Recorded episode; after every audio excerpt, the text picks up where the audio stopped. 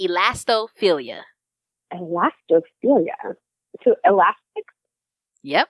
It's a fetish for stretchy materials, including spandex, latex, and silicone. Oh, that's me. Oh, cool. I love it.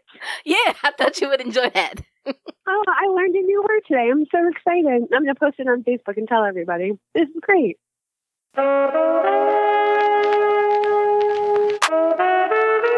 You are now listening to another episode of the Kinky Hedon Podcast.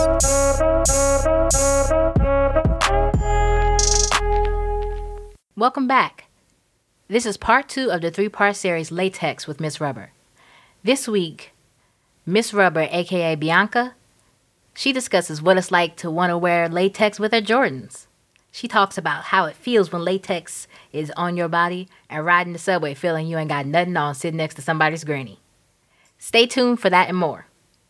Welcome to the show. If you do it, you know, if you le- if you get into latex, you have to learn how to fix it. I don't know how to completely fix everything yet, so don't ask me any questions. um, but don't, I'm because I'm going to tell you to go talk to someone else because I still ask questions.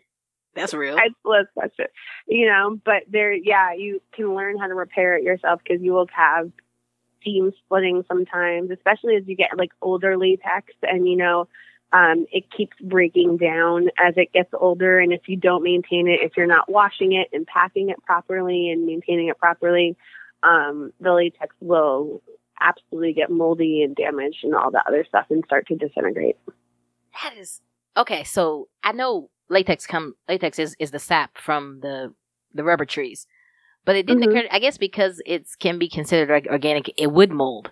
But have mm-hmm. you ever had anything mold? How, how, does how does that work? Because you say you have to care for it? yeah. it. What other things do you have to do? Can you speak speak to us about that? Yeah, I go to my event. It's all lubed up. Other people are touching it. You have body oils on it. You have smoke in the air. You have environmental things, whatever. You come back home. You take it off. You throw it a ball on the floor and that's where you start to have problems. So you have to hang it up.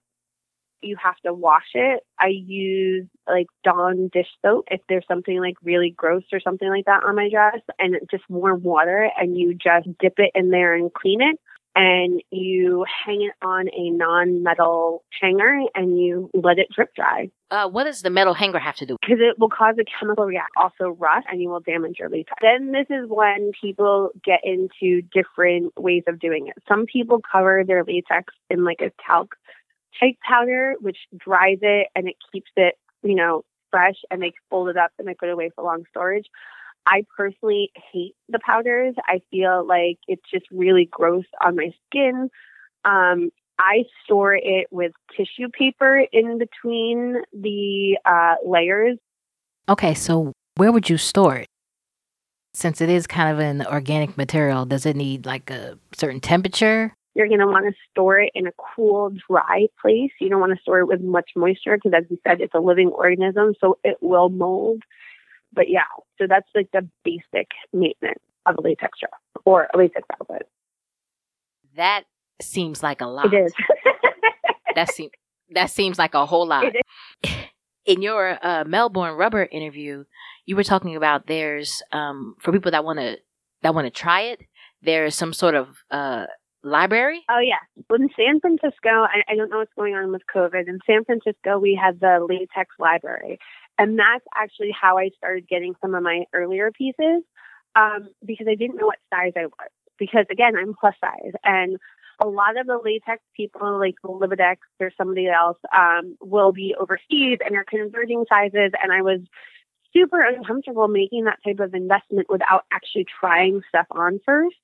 So they had the latex library where the San Francisco uh, Rubber Alliance uh, had purchased a bunch of different items, based just basic items like polo shirts and pants, um, maybe like little boy shorts or, or, you know whatever, a vest or whatever, um, in various different sizes and they kept them stored so that I would allow other people to try it on, or it would allow people within the rubber community to have access to latex, even if they didn't have the funds to do so. So you could still participate in the fetish because it's very, very expensive to maintain buy latex. I, I mean, I, I'm Miss Rubber San Francisco, but I don't have a closet full of latex because it's, it's it's a lot. You still have bills to pay. So they created a way for the community to be able to still participate within the fetish, even if they didn't have the funds to do so.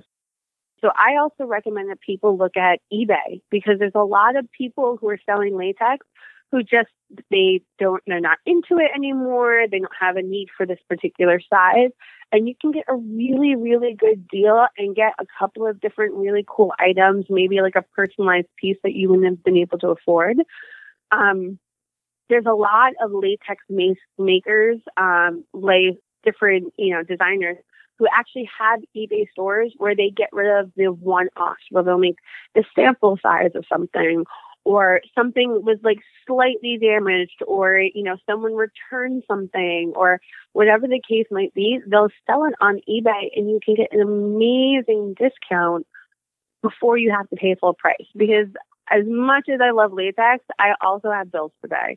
I'm sure everybody listening to this podcast do. So like, you know, it doesn't have to be, it doesn't have to be the have and the have nots, right? We can all play this game. We can all participate.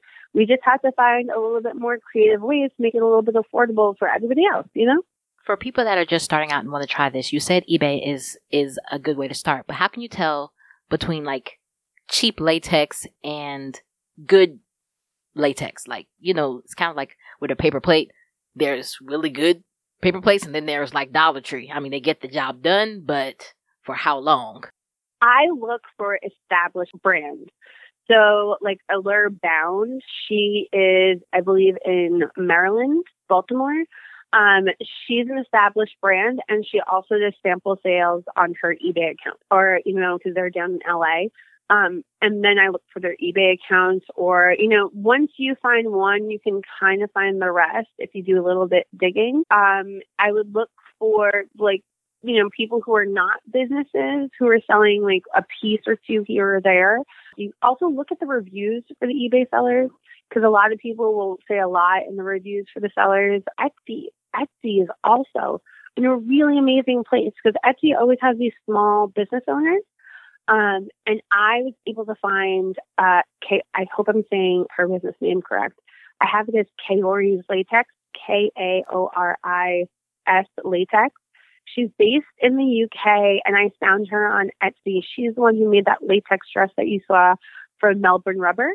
Um, and she is awesome. She custom made it to my size. Her prices are not outrageous, but her design is just the, the patterns and colors and things that I'm into instead of just like a black dress were just amazing. So Etsy is also a really amazing place to find um, latex people. And Etsy is also really amazing because you can definitely look at the reviews and see the feedback from people and see like good items.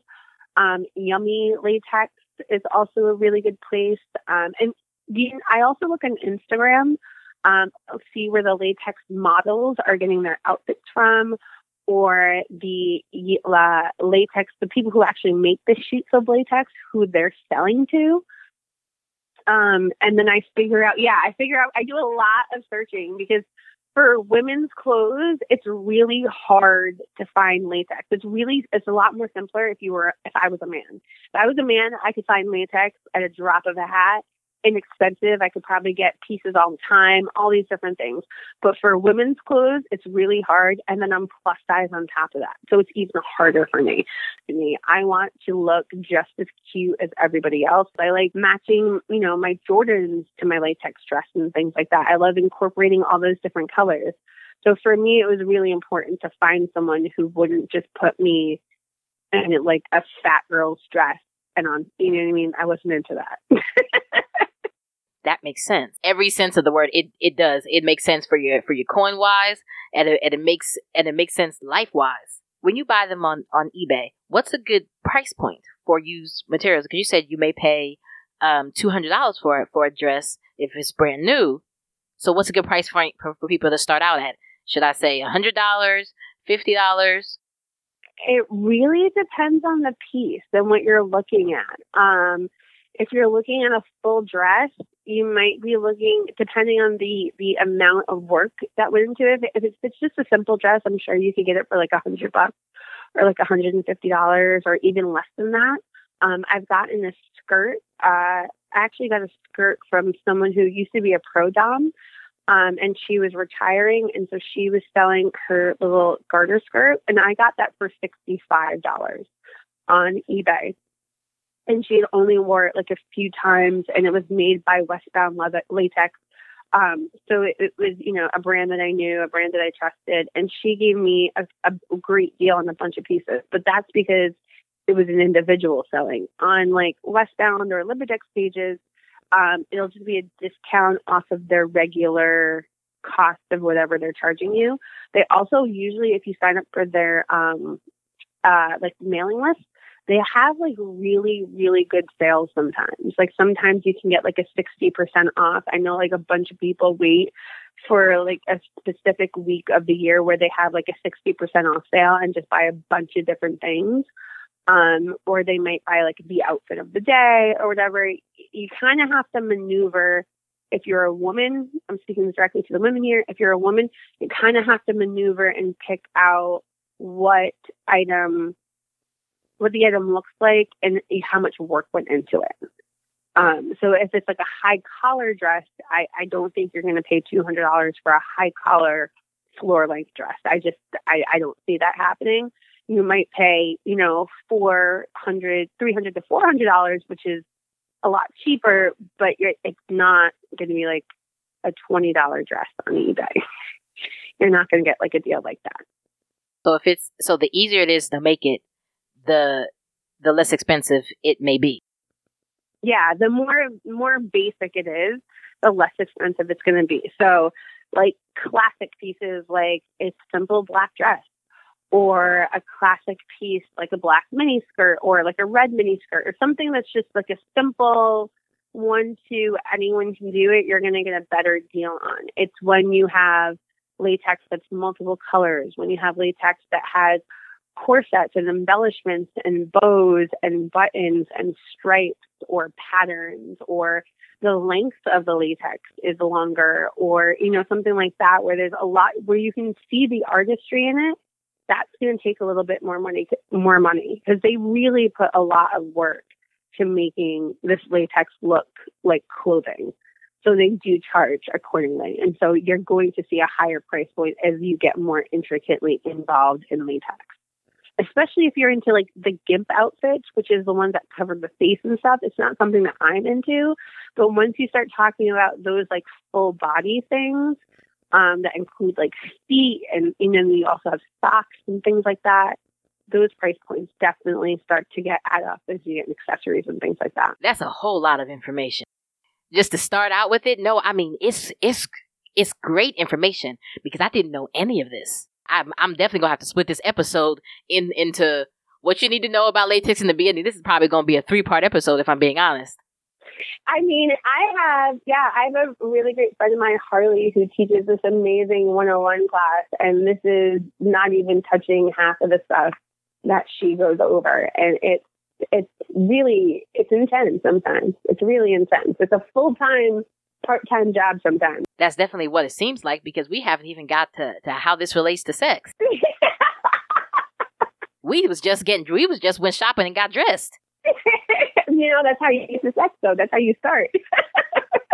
That's true. That's true. Okay, I like that. I can spin that. As I was doing my research, I read that floggers can be made out of rubber as well. And also, and you also put down that you're in the impact put. Have you ever had a rubber flogger? Um, no, I haven't. I mean, no, I don't think I have. I've, I've definitely seen them. I don't feel like I've played like long term with them. I have for latex. One of my favorite things in latex actually is getting into the latex cube. What is that?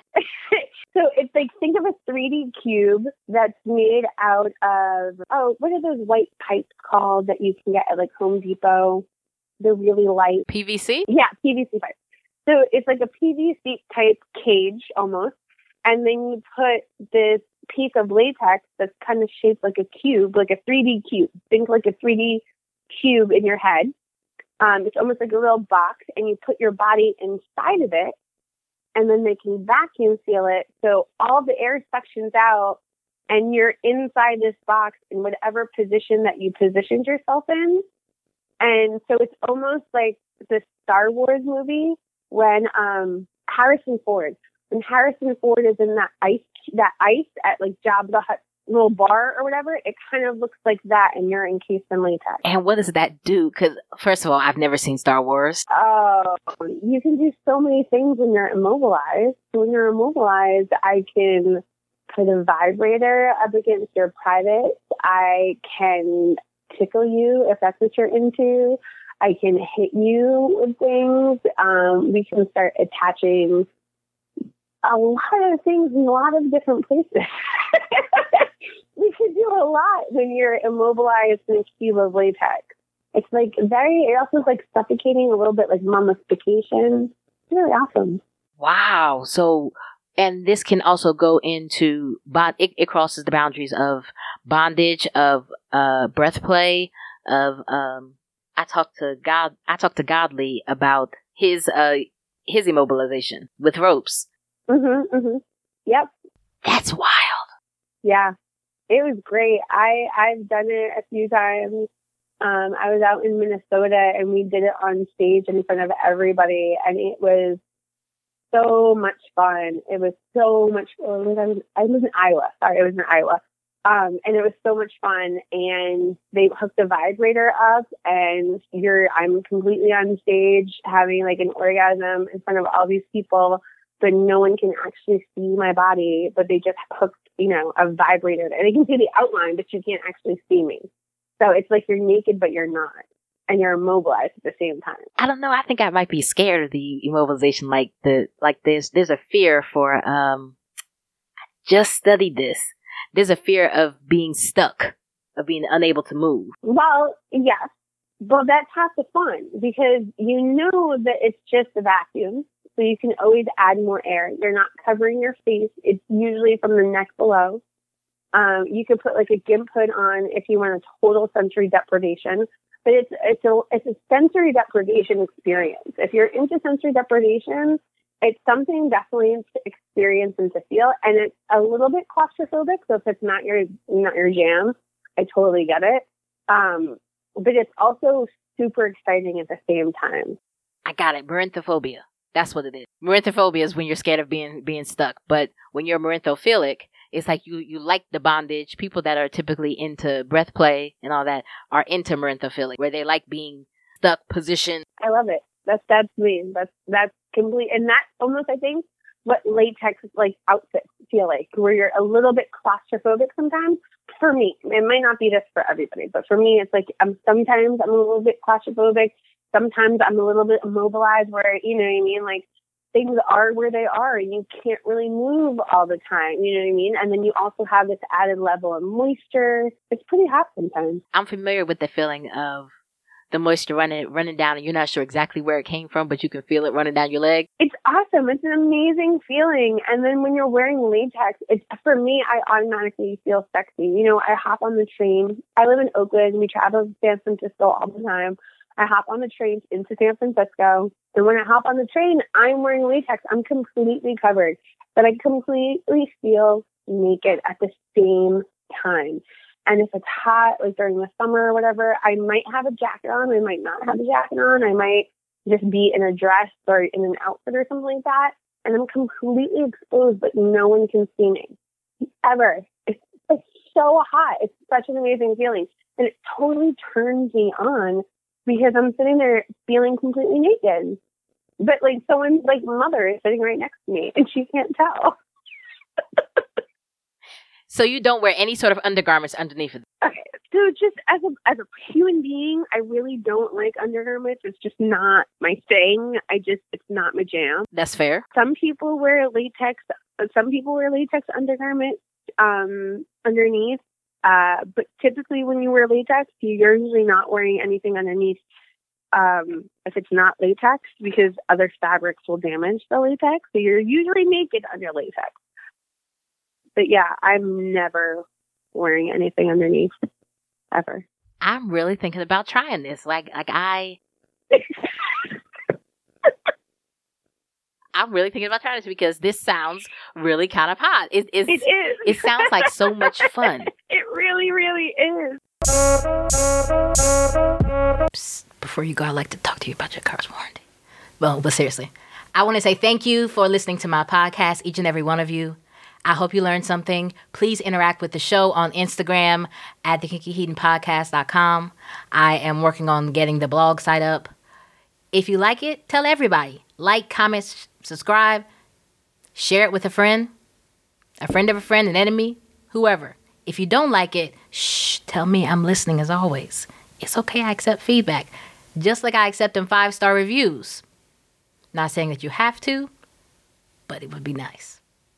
I am on all platforms, so there's no excuses.